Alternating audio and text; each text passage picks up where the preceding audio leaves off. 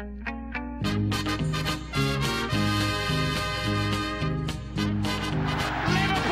are champions of Europe again. Liverpool are prize winners again. Liverpool is in the record books.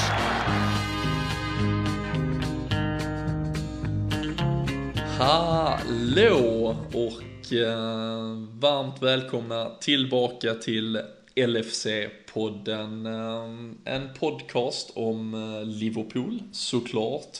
Och eh, som produceras och presenteras i samarbete med LFC.nu hemsidan där den svenska supporterklubben finns tillgänglig dagligen för ehm, all uppdatering kring Liverpool som du kan tänkas behöva.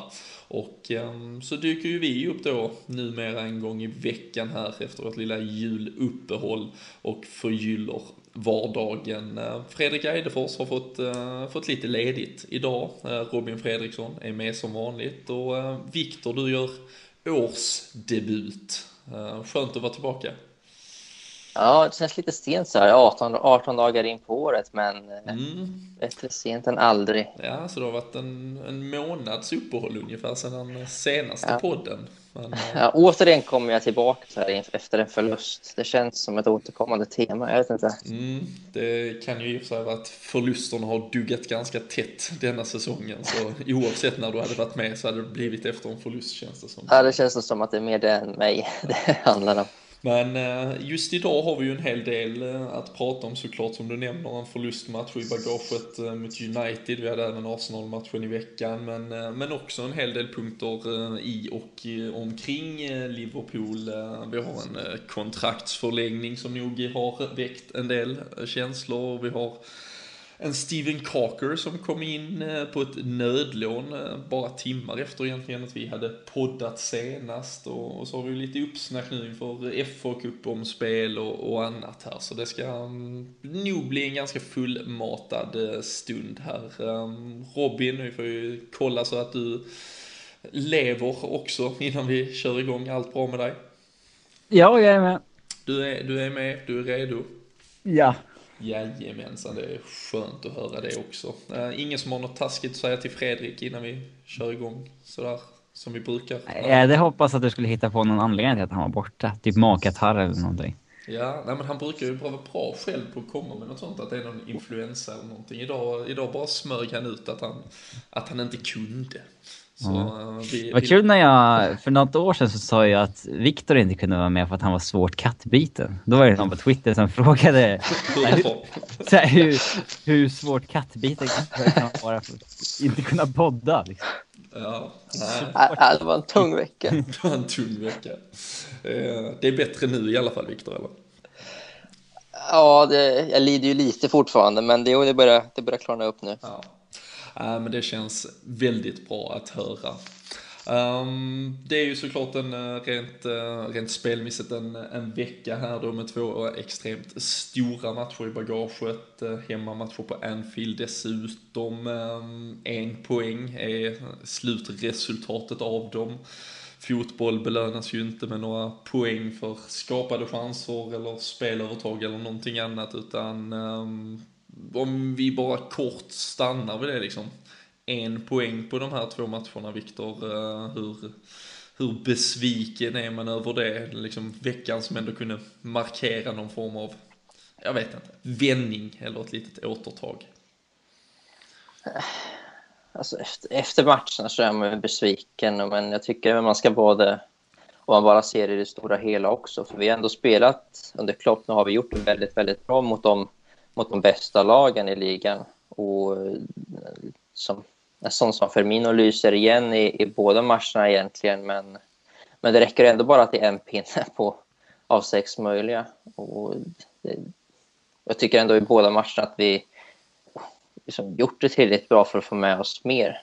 Men det, det, så det är surt att, att liksom spelet och, och det vi ändå kan få prestera i sådana stora matcher inte, inte ger mer. Men eh, det är väl en sån säsong helt enkelt. Ett sånt läge i, i, i klubbens eh, historia. Ja, verkligen. Jag tror Robin, du, du tippar väl att det skulle bli en poäng, om jag minns dina resultat rätt var det inte, eller tog du en seger mot United, men annars var det väl förlust mot Arsenal och kanske ett oavgjort mot United. Men eh, så här med Jag sa ett, ett kryss och en torsk, men mm. jag specificering. Men uh, kan man då vara nöjd med det nu med facit? Alltså det är ju... Det är surt som fan för här, här gick ju säsongen på något vis. Här gick ju tåget. Mm. Uh, men uh, jag hade ju varit mycket mer besviken om vi hade varit det klart sämre laget i båda de här matcherna. Det ju, känns ju mycket bättre att eh, att ha varit klart bättre än Arsenal en match och sen det spelförande laget mot United matchen efter. Eh, insatserna i sig var ju rätt bra, men det är inte så mycket värt nu när det när säsongen gick så att säga. Det är inte ett tidigt skede på säsongen längre där vi försöker komma upp i en sorts nivå som vi vill bibehålla och det sedermera kommer göra till bra resultat utan eh, nej, nu, eh, nu eh, gick tåget. Mm, nej, det var ju, vi hade ju chansen efter, efter veckomatcherna där att uh, faktiskt gå på samma poäng som, uh, som United vid en seger. Det var ju en uh, klassisk sexpoängsmatch som nu eh, tyvärr då gav United det där gapet istället. Och med lag som Stoke, West Ham, Crystal Palace som, som faktiskt fortsätter fortsätter göra det ganska bra så, så halkar vi ju tyvärr ganska snabbt. Lika nära som vi möjligen på något sjukt sätt var toppen så, så går det ju ganska snabbt här om man kan eh, återfinnas på tionde, elfte, tolfte plats utan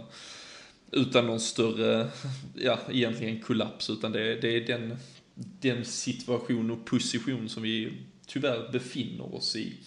Ehm, Robin nämner här Viktor att vi trots allt spelar bra. Kan det ge dig någon, eh, ger det dig också någon, eh, ja vad ska jag säga, smärtlindring att spelet åtminstone börjar se bra ut? Eller eh, är du en sån här som är frustreras än mer av att vi kanske spelar bra men ändå inte tar några poäng? jag känner mig ändå ganska relativt, relativt lugn efter förlusten mot United. Alltså det är klart det var surt som fan och sådär, men tycker jag, så jag satt och, satt och tänkte just på typ efter 70 minuter där att fasen, det här är ganska, ganska bra match ändå. Liksom. Defensivt ser det hur stabilt ut som helst. De hade väl Marschalls chans egentligen innan målet, ja, på hela matchen i princip. Mm liksom, som, de, som vi släppte till. Liksom, resten var ju bara det var ju stängt. Och liksom, över 90 minuter så skapade vi också en, liksom, några bra chanser också. Så att det fanns ju där. Och, och vi var ju det drivande laget i matchen. Och även om hur, hur dåliga United är, hur dåliga de än må vara, så, så är det ju ändå det är ett stormöte. Och då, då brukar ju form och sånt där försvinna. Och att liksom, vi ändå är det laget som pushar på och, och vill och är det bättre laget tyckte jag är positivt såklart. Och Anfield till och med verkar ju ha vaknat till liv lite grann. Så att liksom, jag satt där efter 70 minuter och tänkte, är vi 1-0 nu? Fast då är det, det är en riktigt bra insats. Och sen gick det väl en 10 eller någonting och så var det 0-1 från ingenstans. Och då var vi back to basic igen. Men, men givetvis så är det positivt att vi... Det är ändå ett, ett maraton vi har inne nu när vi har bytt manager mitt i säsongen och det är inte hans trupp och så vidare. Vi har gått, gått igenom det några gånger. Mm. Men, men det är samma regler som gäller. Det, är ja. liksom, liksom, det blir som en lång försäsong nu kan man väl säga i, i ligaspelet. Topp fyra är väl väldigt, väldigt svårt. Men det gäller att jobba in idéerna och, och bygga på sådana här insatser och förhoppningsvis få med sig mer poäng när vi, när vi väl förtjänar det. Absolut. Vi kan ju nämna att uh, Jürgen Klopp här i, i veckan också, han firade ju 100 dagar som Liverpool-manager och hade ju en i de jämförelserna man kunde se där haft verkligen en rekordtuff start på alla sätt och vis. Ehm, skadelistan känner vi alla till och inte nog med det så har han alltså haft 21 matcher, eh, match mer än var femte dag här sedan han tillträdde och det är alltså från verkligen första dagen han satte foten på, på Melwood har det varit i det här tempot. Ehm, normalfallen är att man på sina första hundra dagar har 8-9 matcher, det vill säga att man ofta kanske har haft en, en sommar, en försäsong, ett transferfönster, satt sin, sin prägel på laget. Och um, summa summarum här så är det ju Klopp faktiskt ändå en, en vinnprocent så att säga, eller segerprocent som var näst bäst av, av då jämförbara managers. Um, ändå är det, ehm, vad, vad man får tid i här Robin också att liksom, att vilja för mycket med Klopp. Vi satt ju här och visst, vi har försökt vara realistiska, men vi har också suttit och liksom till stund drömt oss iväg att eh, han skulle lösa det så himla snabbt. Visst hade man ju hoppats och ja, jag hade nog trott också att det skulle gå lite bättre än så här, men eh, svårt att ställa de kraven på något vis. Eh, liksom match nästan var fjärde dag sedan man har, eller fjärde, femte dag sedan man kom in, det är inte, inte bra om man ska liksom försöka sätta någon form av nytt system eller nytt försvarsspel eller sådär. Det jag tror att det hade kunnat gynnat honom på något vis om vi hade floppat och åkt ur i ligacup och FA-cup tidigt. Kanske bara haft ligaspelet och Europa League och fokusera på. Att det inte hade blivit så, så himla tätt liksom. Nu eh, har vi spelat så himla mycket matcher, spelare blir skadade till höger och vänster. Det finns ju aldrig liksom... Svårt att få fäste att eh, trycka ifrån liksom på något vis. Eh, för det är hela tiden någonting som slår undan benen på, på laget. Eh, men... Eh, ja, visst, jag, jag hoppas att det skulle gå lite bättre än så här. Mm. Det är det att alltså, vet du, spelarna säger också liksom att de... Det har ju varit mycket skriverier nu om alla skador. Att då är, det Klopp, är det Klopps fel? Är tränarna de för hårt? Matchar de för hårt? Men liksom, både han och liksom, spelarna säger ju att liksom, träna, vadå träna? Vi tränar aldrig. Vi hinner ju bara liksom, ja, lite nerjag och liksom, tänka på nästa match. Liksom, det, det är bara rehab hela tiden för att det, det finns liksom ingen tid att sätta in ett vanligt träningspass när man kör 90 minuter, liksom har en dag, två dagar kanske och sen tredje, fjärde dagen kommer en ny match och sen bara går det runt så hela, hela tiden. Liksom, det finns inget, när ska man kunna dra på ett riktigt, riktigt bra pass? Det, det hinns liksom inte med. Nej, och, det fortsätter ju med liga eller fa Cup omspel nu, sen Premier League till helgen, sen ligacup semifinal på onsdag därefter, och, eller tisdag och sen därefter då Premier League igen. Så det, det verkar ju inte riktigt finnas ett, ett stopp på det där, eh, två matcher per vecka heller. Det, eh, man kunde ju också faktiskt här efter United-matchen eh, ta del av statistik som faktiskt säger att Liverpool är det laget i Premier League som skapar flest målchanser eh, sedan Klopp tillträdde och och tar vi United-matchen så kändes ju som ni, som ni nämnde till och med liksom försvarsspelet ganska bra. Det kändes ganska kontrollerat långa stunder efter en, en Arsenal-match som bjöd kanske på lite mer Hawaii i form av, i form av den typen av fotboll åtminstone. Men, eh, men om man då liksom lägger ihop allt det här, vi, liksom, vi producerar ganska mycket framåt, det ser ganska bra ut, plötsligt ser till och med försvarsspelet ganska kontrollerat ut. Ehm, vi vet att vi saknar spetskompetensen i form av spelarna. Men ehm, är det något ni liksom känner att man kan, man kan se här över säsongen som ändå är det som gör att vi faktiskt inte gör målen, vinner matcherna, utan att det slutar med att vi släpper in det ena skottet som vi får på oss helt plötsligt. Alltså, det, det, blir ju svårt när man... Alltså, definitivt inte allting. Och det är till och med Klopp poängterat ut också. Alltså, att spela en egentligen offensiv mittfältare, tia mm, som släpande anfallare som striker och i Firmino är ju långt ifrån optimalt. Och när det blir så som vi går runt på så många strikers. Liksom, Danny Ings kom in i matchen under säsongen, gjorde det bra, kom med i landslaget. på försvinner och Origi försvinner. Liksom, gjorde några bra matcher där. Benteke, som inte passar, är ju, liksom, det blir ju inget bra alternativ. Och att de inte har en, liksom, en klar ledare längst upp i banan försvårar ju saker otroligt mycket. Men sen är det såklart att liksom, alla de här lägena vi har skapat under Klopp är ju långt ifrån bara strikern som, som har varit den som har avslutat. Men jag kan tänka mig att många, många lägen har varit skott utifrån för det känns som att vi har skjutit väldigt mycket. Kanske lite stressat och liksom vill bara trycka in den. Men eh, alltså det gäller ju egentligen hela laget. Det, liksom, vart ska målen komma ifrån? Jag tror Carragher var inne på det häromdagen också. Undrar liksom, vart i mittfältet, vart i mittfältet ska målen komma ifrån?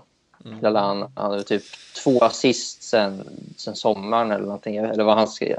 Ja, I... Adam, Adam Lallana och Jordan Ive har ju noll mål på 33 starter den här säsongen till exempel. Så det är ett extremt ja, svagt facit för att vara snäll, men, eh, men ett stort problem kanske att vi i nu den här anfallskrisen som vi befinner oss i har ett, ett offensivt mittfält som på intet sätt bidrar med just målen åtminstone. Så, um, men nej, mycket att um, förbättra där också. Um, hur... Jag bara säga, Carragher om Lallana, han sa, för att vara exakt, liksom, vilka mittfältare är det som ska göra mål? Eh, chansen Lallana hade summerade väl ungefär hans eh, Liverpool-karriär hittills. Liksom. Han har inte gjort mål sedan maj. Och det är väl lite så man känner det. Inte riktigt någon som, som har det i sig, som är van vid att, att sätta en 10-15. Liksom, det finns ingen Lampard eller Gerard eller så vidare. Liksom. Det, det, det, är svårt att hitta någon, någon stomme där i mittfält att bygga på. Mm. Ja, det är ju Firmino som äh, ska ha det i sig och han kommer väl förmodligen komma upp i de siffrorna också. 10 kassa kanske, äh, om han fortsätter spela som han gör. Äh, det tror jag. men så är det så jävla, Varför skulle vi få Coutinho skadad också? Han hade ju varit guld värd de här matcherna mot Arsenal och United. Och, eh, sen märks det ju, alltså det är... Fotboll är en sport där liksom inte som hockey där kanske målvakterna avgör helt, men i båda matcherna mot eh, Arsenal och United så... Alltså det är två vinster om vi har en målvakt som är lika bra som deras. Ja, åtminstone ett kryss mot United eftersom ja. vi inte lyckades göra några mål ändå. Men... Eller om Uniteds målvakt var lika svag som vår, då gör vi tre mål den matchen. Då gör vi tre, men där, där har vi en extrem skillnad. Um, men um, ja, vi kanske ska föra oss uh, lite osökt in på den uh, heta potatisen som det trots allt har blivit kring Simon Mignolet ett tag så, så fick han ju dela eh, skitpåsen med, med Adam Bogdan, eh, numera förpassad långt ner i katakomberna under Anfield, gömd någonstans. Men eh, problem kvarstår kring eh, målvaktspositionen. Eh, hörnorna fortsätter att ramla in och mm, tillika, eller utöver det, även en eh, osäkerhet i i även det öppna spelet mot, mot exempelvis Arsenal som man kunde skönja till viss del och ehm, eh, ändå så har han idag belönats med ett eh, ryktesväg åtminstone vad det sägs ett femårskontrakt. Um, åtminstone ett långtidskontrakt för um, den belgiska målvakten här och um, en Sociala medier eh, kan ju kanske ibland vara lite väl tuffa, men det var inte någon, eh, det var inte allt för fina ord som skrevs till Liverpools eh, Twitter och Facebook-konton efter att de gick ut med den nyheten. Och en omröstning här som jag tog en titt på innan på ett av de lite större Twitterkontona så var det 92% av de svarande och det var på 5, 6, 7 tusen röster tyckte att det var helt uppåt väggarna att Simon Mignonet får ett nytt kontrakt. Ehm, jag antar väl att ni kanske till viss del känner något, eh, något liknande i den frågan, men ehm, hur, hur, hur, kan det, hur kan det uppstå en sån här situation, eh, Viktor, att hela klubben, alltså varenda supporter är ju i stort sett enig i frågan att han, han inte är bra nog och det är, alltså det, är det mest liksom så här, tydliga problem i vår i vår klubb i stort sett och så, och så skriver klubben ändå ett nytt kontrakt, ett långtidskontrakt med honom. Ehm, det känns som att det sänder dessutom liksom dåliga vibbar i hela föreningen just nu, men eh, kan du, kan du försöka sätta dig in i situationen på något sätt, eller vad som, vad grunden är till detta? det är ju en svår nöt, det är det liksom. Alltså det, det man måste kunna sitta någon riktig någon vinkel på det som verkar logisk så är det väl kanske Klopp inte är en... Eh, liksom, han kommer in med liksom, två målvakter. En med, han hade väl 18 månader kvar på kontraktet, var det inte så? Minolet, innan han signade nytt nu. Eh, och Bogdan som... Ja, jag vet inte vad man ska säga. Vi, vi säger inget om honom så har vi ingenting sagt. Man kan inte riktigt kalla honom för målvakt. så kan man också säga. Nej, men liksom, liksom en knivig målsituation helt enkelt. Och det, det är svårt att se att man sänder nytt med mål, alltså första målvakten så här fem år och förbättra lön såklart. Om han är tänkt att vara andra målvakt liksom redan till sommaren. Om det finns planer på att köpa en ny målvakt. Men, men det är omöjligt att se att, att vi inte tänker göra det. Så för och Klopp måste ha blivit eh, liksom brodd och liksom se här vad vi har. Det här är det vi har kämpat med och när vi ska spela det här sättet och, och vara så svag i luftrummet i en liga som Premier League är ju, alltså, det, det, skadar så otroligt mycket för hela laget och, och säkerheten i, i backlinjen. Och alla fasta situationer som vi, som vi vet om såklart. Mm. Så det är svårt att hitta en riktigt bra vinkel. Ja, det... Men äh, sägs det inte att han har fått 50 000 pund i veckan? Drygt. Ja, det är väl ganska standard för en reservmålvakt i våra konkurrent... Eh, hos våra konkurrenter egentligen va? Det är inte, alltså om han... Känslan är väl dock att han absolut inte skulle, sen, sen kan man ju säga något och göra något annat, men det känns ju inte heller som att han för sin personliga utveckling skulle skriva på ett femårskontrakt om han ens hade känt vibben av att du blir andra målis från sommaren. Han har ju Nej, varit, en, alltså, det... han har varit en ung up and coming målvakt som har fått smaka på första lagsfotboll, Champions League-fotboll med Liverpool till och med och så liksom, ah, nu kliver jag av som liksom 27-åring och, och tar andra spaden istället. Nej, men det kanske de inte är, är, är ärliga med att de Nej. tänker värva en ny målvakt i sommar. Det, det är som när, eh, när de köpte in Mignolet och sa till Pep, eller ja, sa att de skulle konkurrera med Reina liksom. Eller så här. Det var ju, det är ju bara bullshit liksom. Eh, men... Eh, och så, alltså han hade 18 mål kvar på kontraktet. Om vi ser att de värvar en ny målvakt i sommar. Mignolet sitter ett år på bänken och, vill, och sen vill då lämna för att han vill spela. Då är han ett utgående kontrakt och lämnar ju gratis. Så att... Eh, Värdebevarande håller du ja, tummarna för helt enkelt. Ja, men det är inte ett nytt kontrakt betyder ju inte alltid liksom he's our guy i, uh, i fotbolls och idrottsvärlden. Kunde, kunde, man, kunde man dock, oavsett, vi kan ju bara egentligen spekulera här vad som gäller, men kunde, kunde klubben gjort det lite snyggare än att, ja, kanske inte just nu presentera det här kontraktet på något sätt. Det... Nej, det där spelar ingen roll för mig i alla fall. Nej. Men uh, alltså grejen är, de verkar ha förhandlat om det här senaste två, tre veckorna eller någonting. För det har ju snackats om att det är på gång. Ja. De kan ju inte liksom ändra sig i slutförhandlingarna för att han har två dåliga matcher mot... Eller liksom så här... Eller fyra, eller fem, eller sex. ja, alltså men de är... Man ändrar sig inte beroende på liksom senaste formkurvan. Mignolet har ju haft en tio matchers period då och då när han kanske har varit vår bästa spelare också. Mm. Eh, men... Han höll ju flest nollor i hela Premier League förra säsongen.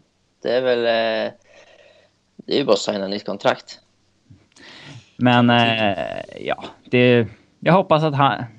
Det är den nivån en reservmålvakt bör vara på i den här klubben. För att han, han kan, kan ju ändå spela. Han, det är inte så att han sabbar varenda match han står. Eh, det, jag hoppas att han är reservmål från och med sommaren. Om han, inte, om han inte vill sitta på bänken längre efter ett år så...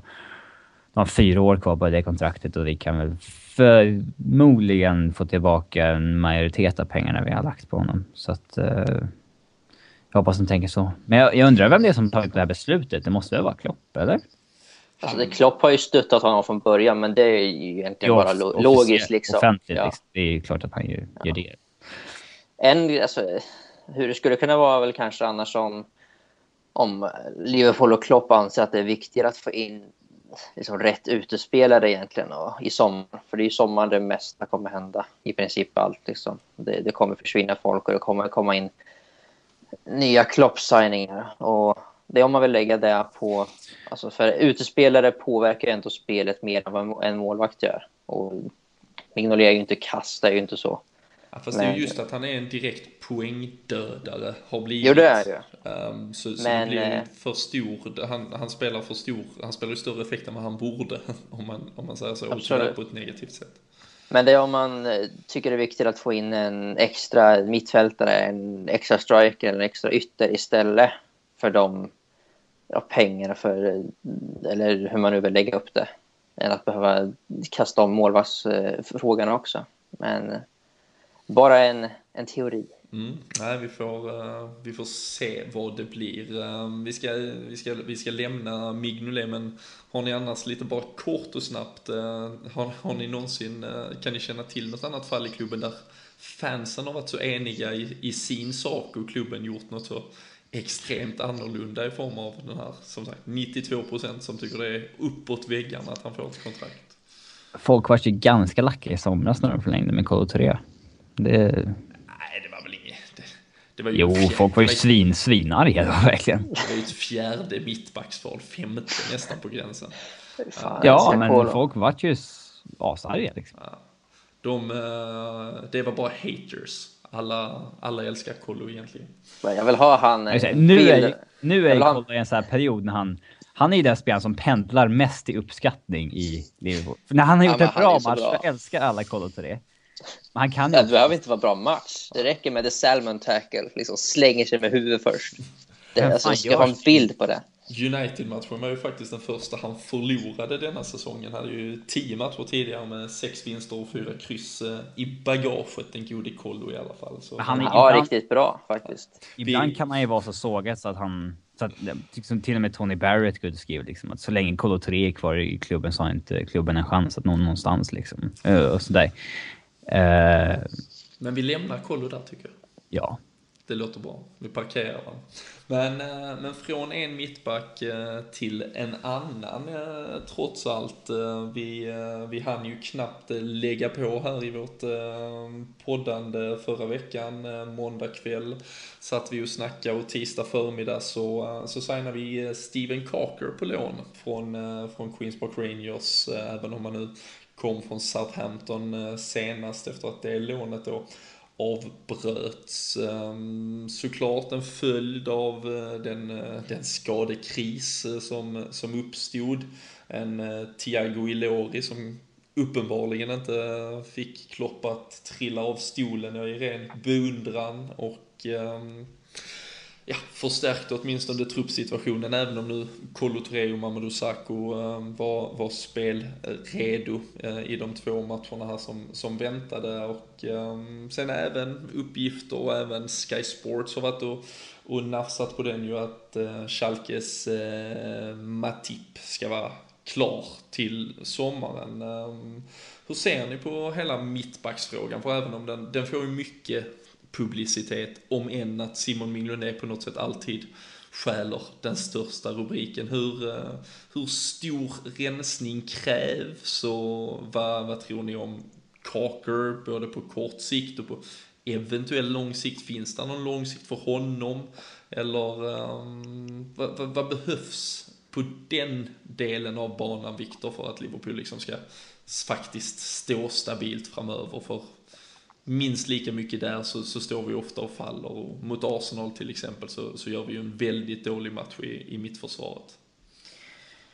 Det krävs ju att du hittar ett mittbackspar som både håller klass eh, individuellt och som kan spela bra tillsammans och, och som liksom får spela helt enkelt. Och det är ju omöjligt nu den här säsongen när det faller bort spelare på skador och spelar ur form och så vidare. Men liksom, Kåke kommer väl in som ett, ett backup-alternativ egentligen.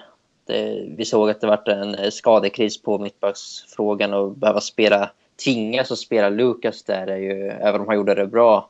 Så det, liksom det, det ska ju inte behöva, en sån situation kan man inte ha halvvägs in i, i säsongen. Liksom. Det, Nej, då var det ju, det var ju bara Carlo Touré som var frisk när det det hände. Ja. Han, han är ju vårt sista val till att börja med. Och så... Eh, ja, ja. men liksom, han ser väl vårt fjärde alternativ någonting. Och, och liksom, är han vår enda då, då måste ju någonting göras. Så att, eh, jag har väl inget större emot att Kåke kommer in. Liksom, han är ändå okej okay spelare. Liksom, engelska, han, han kan liksom ligan, maten. Så, liksom. Maten? Ah, ja, ja, men, ja, men hela han gillar bacon. Liksom. Är ja, men han gillar bacon. Han tyckte om ägg.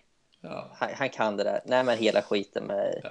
med att vara brittisk och inte behöva akklimatisera sig överhuvudtaget. Liksom det är, liksom att flyt, ja, flytta från London är ju ingenting, eller som 15 i det här fallet. Mm. Så på så sätt så, så tyckte jag det var ett bra val. Liksom han, han ska ju inte behöva spela så mycket förutom när vi roterar. Liksom, han ska inte vara den som kommer in och startar. Men är han bättre än Kolo egentligen kanske?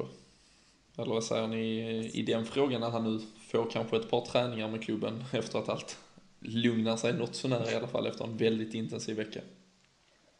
Över en hel säsong, alltså, skulle vi ha, får man välja en spelare över en hel säsong så skulle jag väl ta Coker. Men, men Kolo är ju något alldeles särskilt.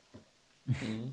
Nej, men Robin, eh, vad, vad, vad, känner du annars kring, kring, kring hela den besättning eh, vi har? Eh, är den liksom ens till, till någon procent tillräckligt bra för att man liksom också ska rent ärligt kunna belasta Mignolet för att vara det enda problemet eller är även mittbacksfrågan en, en enormt liksom en eh, stor akilleshäl i, i hela det här bygget för det, dels med den osäkerhet, skadorna bidrar till viss del men såklart också att det verkar fortsatt vara kommunikationsbrister, eh, ja, positioneringsfel konstant egentligen och, och, och rätt mycket dåliga beslut från, från i stort sett alla som får chansen där bak.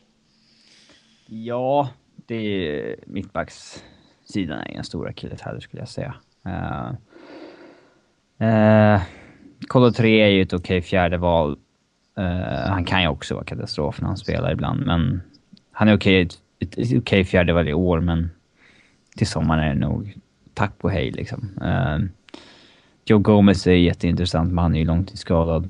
Uh, Martin Skärte tycker jag har varit för dålig ända sedan han kom i princip. Uh, Dejan Lovren är i grunden dålig. Uh, Amadou Sako har jag tyck haft en väldigt hög nivå, men skadorna på honom börjar ju bli ett uh, väldigt stort problem tyvärr. Så att, uh, det är också osäkert om det ens går att bygga på honom på något vis. Så det är ju... Ja, det är, det är en akilleshäl absolut. Uh, men jag tror att Sako, Lovren och Skertel alla är en del av Liverpool till nästa säsong i alla fall. Mm, ja, det, är svårt att säga, det är svårt att säga vart till Lori står också eftersom...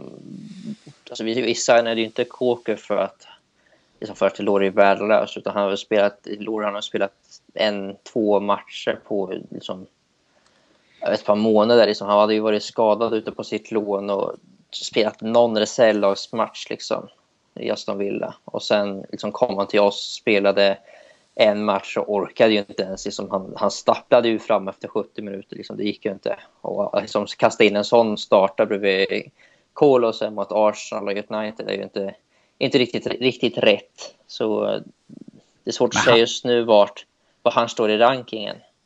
Men ja, ingen... Han är väl sist i rankingen skulle jag säga eftersom han... Ja, annars hade han ju spelat för uh, Coker eller... Fast kommer man in och är man, är 22, 23. Ja, men borta, då... skadad, um... spelar, inte, spelar typ tre matcher på tre Han är inte 18 bast längre. Han är ju 22, 23. Då bör man ju... Du kan gå in i sin prime liksom. Nu ska han vara som bäst ja, fast han har inte spelat och... heller. Alltså, den situationen han kommer ifrån och inte har spelat en enda A-lagsfotbollsmatch på hela säsongen. Är skadad, bygger, kommer tillbaka, spelar en U21-match.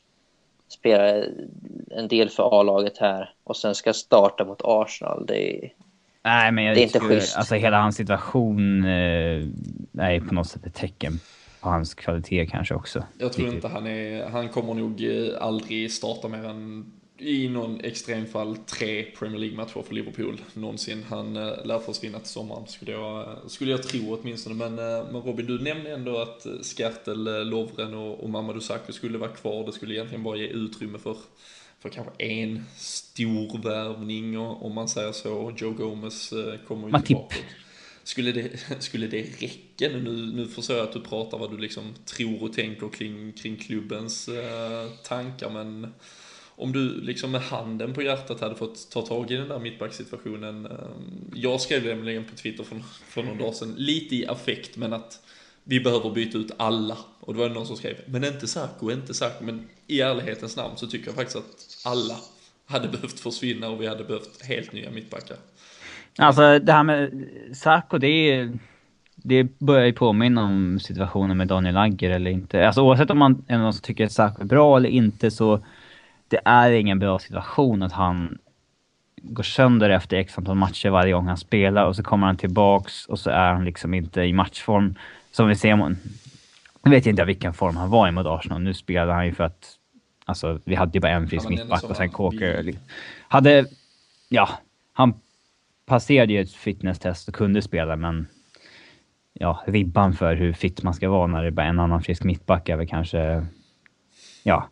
Men liksom där, där var han ju darrig liksom. Men sen så är både han och Kolo 3 väldigt, väldigt bra mot United. Eh, men eh, ja, det börjar ju påminna alldeles för mycket om Agger-situationen där han liksom är så pass bra att när han är frisk så ska han in och så blir han skadad och så, eh, så orsakar det bara liksom att man inte får någon kontinuitet där bak och det är ju ett, ett problem. Eh, men eh, alltså, jag hade ju inte...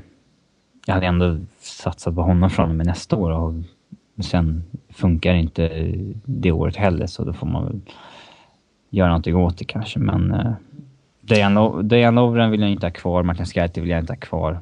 Kolo 3 kan man släppa. De enda två mittbackarna jag skulle vilja ha kvar då är Saco Sako och Joe Gomez. Mm. Hur känner du Viktor kring eh, dels vad du, vad du kanske tror att, att klubbens eventuella planer skulle vara och hur, hur de eh, ser på situationen och vad du kanske personligen känner att vi egentligen behöver. Ehm, om Thiago Ilori får ursäkta som vi som kanske inte kommer finnas med i den beräkningen. Alltså, jag, kan, jag kan säga att Ilori försvinner, försvinner helt från klubben i och med att han haft det så knackigt i sin seniorkarriär med mycket skador och dålig speltid och så. Eh, och i och med att vi har John Gomez som också är en ung center så man kan inte satsa på hur många unga talangfulla mittbackar som helst utan en kanske räcker där. och liksom ha Sakor som startandes. Matip har ju... Alltså det känns som att det är ganska stor sannolikhet att, att vi värvar. Och eh, tveksamt om han, det är inte säkert att han kommer in som en startande mittback. Han kanske kommer in som någon som, liksom, typ som en Lovren Skelp. Alltså, de tog, varvar ju ganska mycket, har gjort. Nu har det varit en del inte, det vi vill, inte det vi vill sluta med på något vis, att det ska varva så jävligt där i mitt. Nu har det ju varit på grund av skador och skit, men det, man vill ju ändå ha ett, ett mittbackspar som är det man... Absolut. Mm. Men, men så, alltså, jag kan inte se att, alltså, att Skerrit eller, eller Lovren försvinner. Det, jag hoppas att någon av dem gör det. Jag det är väldigt svårt. Det.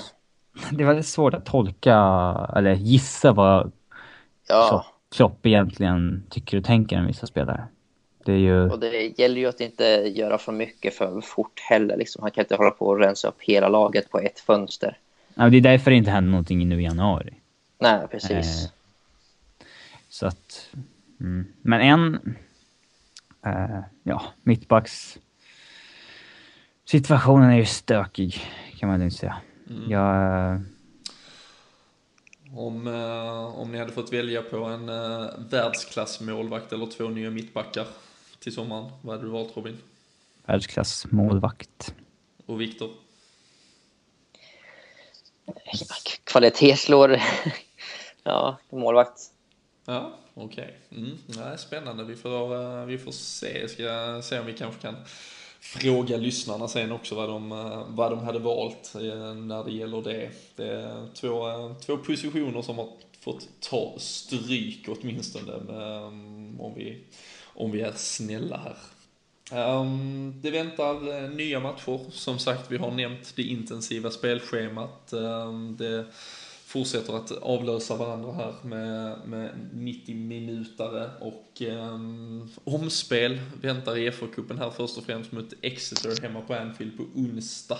Och um, vinnaren där då kommer ju möta sen West Ham då i en eventuell nästa runda. Det var ett... Uh, Hur många runder är det kvar? Ja, det är typ, det här blir ju bara typ nästa runda är 16-delsfinal eller något sånt, så det är ju, ja, det är ju mil att vandra. Um, tycker ni, med tanke på det, att liksom, skulle vi ens liksom, försöka vinna den här kuppen så krävs det liksom sju, åtta segrar kanske och uh, vi vet vad som, vad som ändå väntar. Um, hade det varit okej okay att liksom bara åka ur? Och vad, vad, tror ni att vi, får vi se ett liknande lag som, som vi såg på bortaplan mot Exeter? Eh, alltså jag börjar ju tro att chanserna i ligan är rätt körda nu så att... Pff, kanske... Ja. Kanske man hellre grålen i kuppen numera, jag vet inte. Det, jag hatar de här kupperna verkligen men...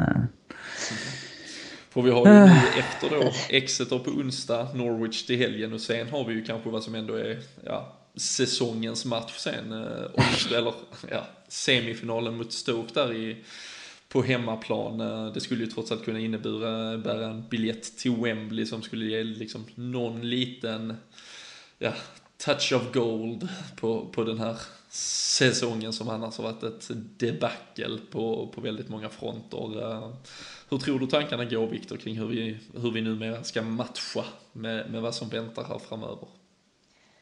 Det känns som att vi verkligen ska ta vara på det här läget i att vi är med i alla kupper fortfarande. Att vi, att vi har chans att liksom ta oss långt i, i alla turneringar vi är inne i. Förutom då Premier League. Så alltså, jag hoppas att eh, vi ställer ut en bra elva mot Exeter. Och hur, vi har hur inte, vi har... ska behövas för att besegra dem? Ja, men det, alltså, jag har inte kollat över truppen riktigt, eh, skadesituationen, så man liksom bytt ut halva laget eller någonting. Behåll fem, sex spelare. Liksom, det, ett sånt lag ska ju slå Exeter på hemmaplan alla dagar i veckan. Och liksom, har man tur, om man är Liverpool-fan, så står det 2-0 efter 20 och de kan slappna av och inte springa in i kaklet som de har fått göra i många matcher. Även fast de har varit bättre. Och, och så ta sig vidare i kuppen steg för steg. Men som sagt, eh, det är ju Stoke-matchen, det är semifinalen som, som är the big potato. Den man ska liksom, verkligen, verkligen satsa på i de här tre kommande matcherna. För att alltså, ta sig till Wembley. Jag tror, jag tror det nästan är mest för spelarna. För jag tror det, det är mer heligt för dem att komma till Wembley och spela, spela final än vad det är för kanske en supporter som sitter eh, i något annat land och tänker att ah, nu är topp fyra kört. Och liksom, det blir mycket mörker väldigt fort. Men, men alltså, final är en final. Och en, alltså, en pokal hade ju varit en pokal. Det, det ska man inte alls underskatta. Och få ta det i första säsongen, det, det går alltid att peka på. Mm. Så om vi, om vi tittar så långt fram med, med tre matchers intervall då så, eh, så Stoke semifinalen den, den absolut viktigaste men eh, Robin, du nämnde också lite så att ja, Premier League är, kört här. Vi, vi har Norwich på bortaplan i, till helgen. Eh, vi har ju tidigare nu förlorat mot Newcastle borta, Watford borta vi, vi har ju gjort tyvärr ett, ett gäng plattmatcher mot, mot lag där man ändå förväntar sig lite mer. Um, och det, det, det bör ju såklart infinna sig en viss uppgivenhet, men liksom hur, vad, vad, vad, skulle klubben tåla på något sätt liksom om vi, om vi förlorar mot Norwich också? Om det bara fortsätter med att vi liksom förlorar varenda match mot vilket bronkelag som helst och kommer tolva så här. Alltså, ger det ett fundament för Jörgen Klopp att stå på eller, eller är det egentligen skitsamma tror du var vi på så sätt landar i tabellen? Är det bara vi som jag känner i alla fall lite i hjärtat att det skulle vara en extrem prestigeförlust att, att bli ett sånt lag som, som passeras av Stoke och Crystal Palace i tabellen. Om vi hamnar eh, tolva eh, för att vi torskar några matcher på slutet när vi liksom eh, kanske spelar vårt bästa lag i ja, i Europa League-slutspelet, om jag går långt där, så där, då, då påverkar inte det mig särskilt mycket. Det är liksom... Om, det är inte jättemycket bättre att bli 9 än 12, liksom. det är rätt skitsamma kan jag tycka. Om det, om det är så. Vi kommer ju... Äh, alltså, kommer vi på en placering där vi kan få Europa League-spel nästa säsong så är det bra, men... Äh, äh, alltså, tappar vi lite poäng i ligan på slutet som gör att vi faller för att vi har final i FA-cupen eller någonting så är det lugnt för mig. Mm. Alltså när ligan ändå är körd. Alltså när ligan ändå är körd så är det, det är top four or nothing liksom. Mm. Och Europa League-plats till nästa säsong. Det är vikten av att säkra en sådan. Det är... Det är bra att spela i Europa liksom. Det är... Framförallt nu när det ligger en Champions League-plats i den potten och sådär. Det är... Jag tror inte så mycket på det här att det... Eh, att det hjälper ligaspel så enormt mycket att slippa Europaspel. Eh, då skiter jag hellre i de inhemska kupperna från första början nästa säsong. Mm. Vi kan ju såklart också säkra det genom att vinna ligacupen här och, och på så sätt ta oss dit. Men det kommer ju vara ett, ett Everton eller ett Manchester City som i så fall väntar i en eventuell final där trots allt. Ehm, men vad tror du kring det här eh, Viktor, om, om, om prioriteringarna skulle innebära att vi liksom ger upp ligaspelet och det verkligen eh, ja, slutar med en icke så charmerande tabellposition i slutändan? Nej, men jag har väl inte samma inställning som Fredriksson när det gäller det här. Att, eh, alltså, självklart ska allting göras för att ta sig så bra upp i, i ligan som går, men alltså, har, vi, har vi möjlighet att prioritera kupper och alltså, och långt framskridna i turneringarna då, alltså det, det är ju bara att köra på det. Och liksom, tappar vi då någon eller några poäng extra i vissa matcher mot slutet så ja, men då får det väl vara så. Men alltså, alltså det, det, det, är inte värt att... Alltså, vad, vad är alternativet? Att inte liksom, gå lika hårt ut i en semifinal i, i en cup för att kunna ställa med bästa lag mot ett eh, Tottenham eller vad det nu kan vara. Liksom, det, det är bara att satsa på att köra nu i ligan eller i cuperna och, och givetvis försöka samla så mycket poäng man kan i ligaspelet det blir som jag sa, det är nästan som en lång försäsong nu. Med att bara eh, implementera idéer och, och få ihop laget och Klopp får utvärdera vilka han, vilka han verkligen känner han vill kunna starta, vilka han vill bänka, vilka han vill sälja, vilka han behålla och så vidare.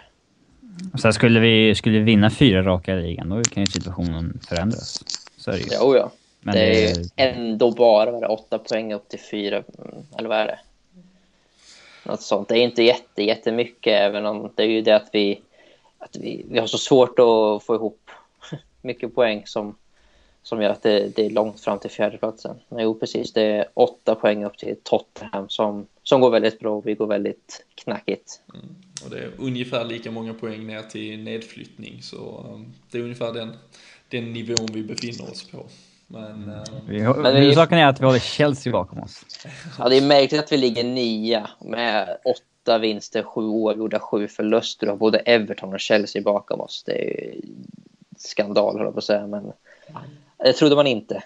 Nej, och framförallt man, man kände ändå där mot Arsenal när vi var på väg mot förlust mot dem och Chelsea ledde eh, länge där mot West Bromwich. Trodde man att nu kommer till och med de äta sig i fatt trots sin horribla säsongsinledning. Men ehm, ja, nej, vi håller oss eh, framför dem och de, det ska ju sägas att de faktiskt spelar med ett helt ordinarie miljardsatsande lag kontra att vi spelar trots allt med ett ja, nästan till tredje lag som är byggt av en manager som nu längre inte finns kvar. Så um, ja, där finns såklart ursäkter, men det känns också som det finns liksom ett par eh, ganska ganska enkelfunna problem att, att reparera när, när väl tid och möjlighet ges framöver. Ehm, jag tänkte lite som avslutning trots allt. Ehm, det är januari, det är ett fönster som är öppet ett par dagar till, lite drygt två veckor här. Men eh, lite delade meningar på vårt eh, Twitterkonto kring om, eh, om vi bör agera eller inte. Eh, vi har eh, Oliver som tycker att vi kanske borde hålla i pengarna nu på så sätt om man får då tro de här att det skulle finnas 20 miljoner pund att lägga dem på på den potten som kommer till sommaren och sen har vi, har vi de som, eh, ja, Lars Nordenhem som skriker efter att varför vi inte värvar. Um, tycker ni att vi liksom ska panikköpa eller ska vi lägga de där pengarna och tror ni annars att det överhuvudtaget finns några vettiga affärer, viktiga affärer att, att genomföra redan nu här i, i januari? Alltså jag tycker inte... Nu är inte rätt läge att sitta och kräma ut och försöka få ut det allra, allra sista och bästa resultaten ur säsongen. Alltså minst minns vad är var det, un... det var några år tillbaka, vi satt i januari och tänkte att ja, men har vi bara en striker till nu, så, då, då, kan vi säkra eh, ligatiteln eller topp fyra eller vad det var. Liksom. Visst det kändes så, eller att det så tankarna gick så, eller mm. snacket gick så. Att kunde vi bara signa en striker så alltså, då hade vi det här in the bag. Liksom. Men sånt, sånt är inte läget nu, utan nu är det ju verkligen ett maraton som jag sa. Utan det, det handlar ju om att bygga nu, alltså bygga grundstenarna och, och kasta in ett nytt ansikte bara för att få in lite, alltså, hjälpa resultaten lite här och var. Liksom, det, är inte, det är inte rätt sätt, utan alltså, ska det in någon, alltså, finns rätt spelare för rätt pris och så vidare, liksom fine. Men... Det ska vara ett första det, val, inte att vi går efter vårt tredje val Nej, men precis, det ska ju vara... Det ska inte vara någon som kan komma in och liksom en, en till ung mittback eller liksom liksom, det har ju ryktats lite om han Iñaki Williams i, i spanska ligan där, men liksom, ännu en liksom, runt 20-årig anfallare. Vi sitter på Danny Ings och Rigi. Liksom, hur mycket hjälper det oss för framtiden? Han, han kanske är bra framtidsnamn, men då kostar han 15 miljoner pund, ja, men då får vi inte så mycket mer för honom. Om han inte liksom blir jätte, jättebra. Och då måste vi då ge oss av med någon av dem vi redan har. Det, det blir ingen bra, ingen bra situation, helt enkelt. Mm, nej, så uh, Viktor är uh, spara istället för slösa i detta fallet helt enkelt. Ja. Härligt. Um, Robin, vad känner du? Känner du att där, om du också liksom tittar till de, de strörykten, uh, Shane Long var ju ett namn som, som nämndes nu här också. Men tycker du att vi ska försöka agera med de medel som möjligen finns eller, eh, eller ska vi liksom se säsongen som en förlängd försäsong i stort sett? Kan vi få in en spelare som vi liksom även i sommar hade ansett vara ett första val så, så visst, slå till liksom. Eh, men det ska inte bli så att ah, vi går efter tredje, fjärde val bara för att få in någonting i januari och sen så är ändå en spelare som kommer hamna långt ner i rangordningen till sommaren. Då är det ju bara slöseri med, med pengar. Så att... Eh, ja, man får, det ska vara en, verkligen en långsiktig tanke bakom värvningen som görs i så fall. Eh, så att ja, det är typ så. Avvakta åtminstone. Vi eh, avrundar med de orden. Vi, det har varit väldigt mycket, där finns säkert väldigt mycket som kommer att komma därefter också. Men eh, vi eh, avslutar såklart i vanlig ordning med att eh, höra vad eh, våra kloka medlemmar av denna podd tror om veckans matcher som väntar. vi ska också passa på att skicka ut en stor gratulation till, till Patrik Lundqvist som tippade rätt om än att han helt enkelt hade tippat på United-seger, men eh, hjärnan talar väl där. Och eh, andra gången som just eh, Patrik tippade rätt faktiskt och, och vann en av våra tävlingar här med Sam Dodd. Så det var ju en matchtröja i potten denna gången, så stort grattis till det. Och eh, för er andra så väntar en ny chans inför lördagens möte med Norwich. Vi, eh, vi pausar lite här i det fantastiska FA Cup-omspelet mot Exeter. Där får vi där får vi bara titta och njuta i lugn och ro. Men eh, Viktor, vad tror du om matcherna här? Exeter på onsdag och eh, sen Norwich till helgen då borta i ligaspelet. Exeter, jag tror på 2-0 vinst. Eh, jag tror vi ställer upp ett tillräckligt bra lag för att kunna ta hem det. Och på Anfield, alltså jag kände redan att det laget, det, fast det var så fantastiskt ungt lag borta mot dem, så hade vi spelat på en bättre plan. och så det kändes som att vi, vi var med på gång. Och, Den gamla ursäkten. Nej, men det, nej, men det syntes ju efter tio minuter. Att, en alltså, bättre bara, pumpad boll också. Ja, ja. ja. Sen kan ju pressen av att följa ungdomar och spela på Anfield göra, ta ut sin rätt också såklart. Men, men jag tror på en 2-0-seger där. Eh, mot Norwich sen så... Ja, det... Ett... Eh, två då. Det var snällt. Vinst. Den Ja. satt hårt inne. Det var inte bara... Feldömd inte straff i slutet. bara- Ja, det var inte, det var det inte tar vi. bara hjärna där. Eh, Robin, vad tror du om veckans matcher? Eh, nej, jag tror vi vinner mot Exeter Norwich och sen... Ja, även att vi tar Stoke-matchen. Eller i alla fall att vi går vidare från den här matchen. i- Är du ute och seglar optimist, Jolle? Tror på tre, Tre segrar. Ja, vad är det som händer? Ja, där sköt han från höften, men eh, snyggt. Jag tror eh, 3-1 mot Exeter och 1-1 mot Norwich. Eh, finns nog en liten eh, risk, om vi ska säga så, att, att en och annan spelare vilas faktiskt mot Norwich för att verkligen komma. Jag kan tänka mig att en Daniel Sturridge, om han nu börjar närma sig en comeback här igen, um, hålls igen till den där Stoke-matchen. Jag tror det ehm, Vad är prognosen på alla spelare egentligen? Ah, det finns ju inga riktiga, tyvärr. Eh, Men ehm, Lovren borde väl vara tillbaka nu. Jag tror han skulle vara tillbaka efter United. eh, Och Coutinho Coutinho tror jag var, är lite längre. ja, Coutinho tror jag var en, två veckor längre än Lovren. Och Tror ni Lovren skickas in i laget igen? Om... Nej, inte nu efter, inte nu efter senast i alla fall. Det, kanske blir lite förändringar nu eftersom det är Exeter och det är hemmamatch och, och det är så tajt match. Matchschema så, men Det blir kanske José Enrique på mittbacken återigen. Vi, vi att vi har se. sett det, det, det trodde jag aldrig. Det är stort i alla fall. Med de orden tackar vi för oss och eh, önskar er alla en riktigt härlig vecka. Så hörs vi igen.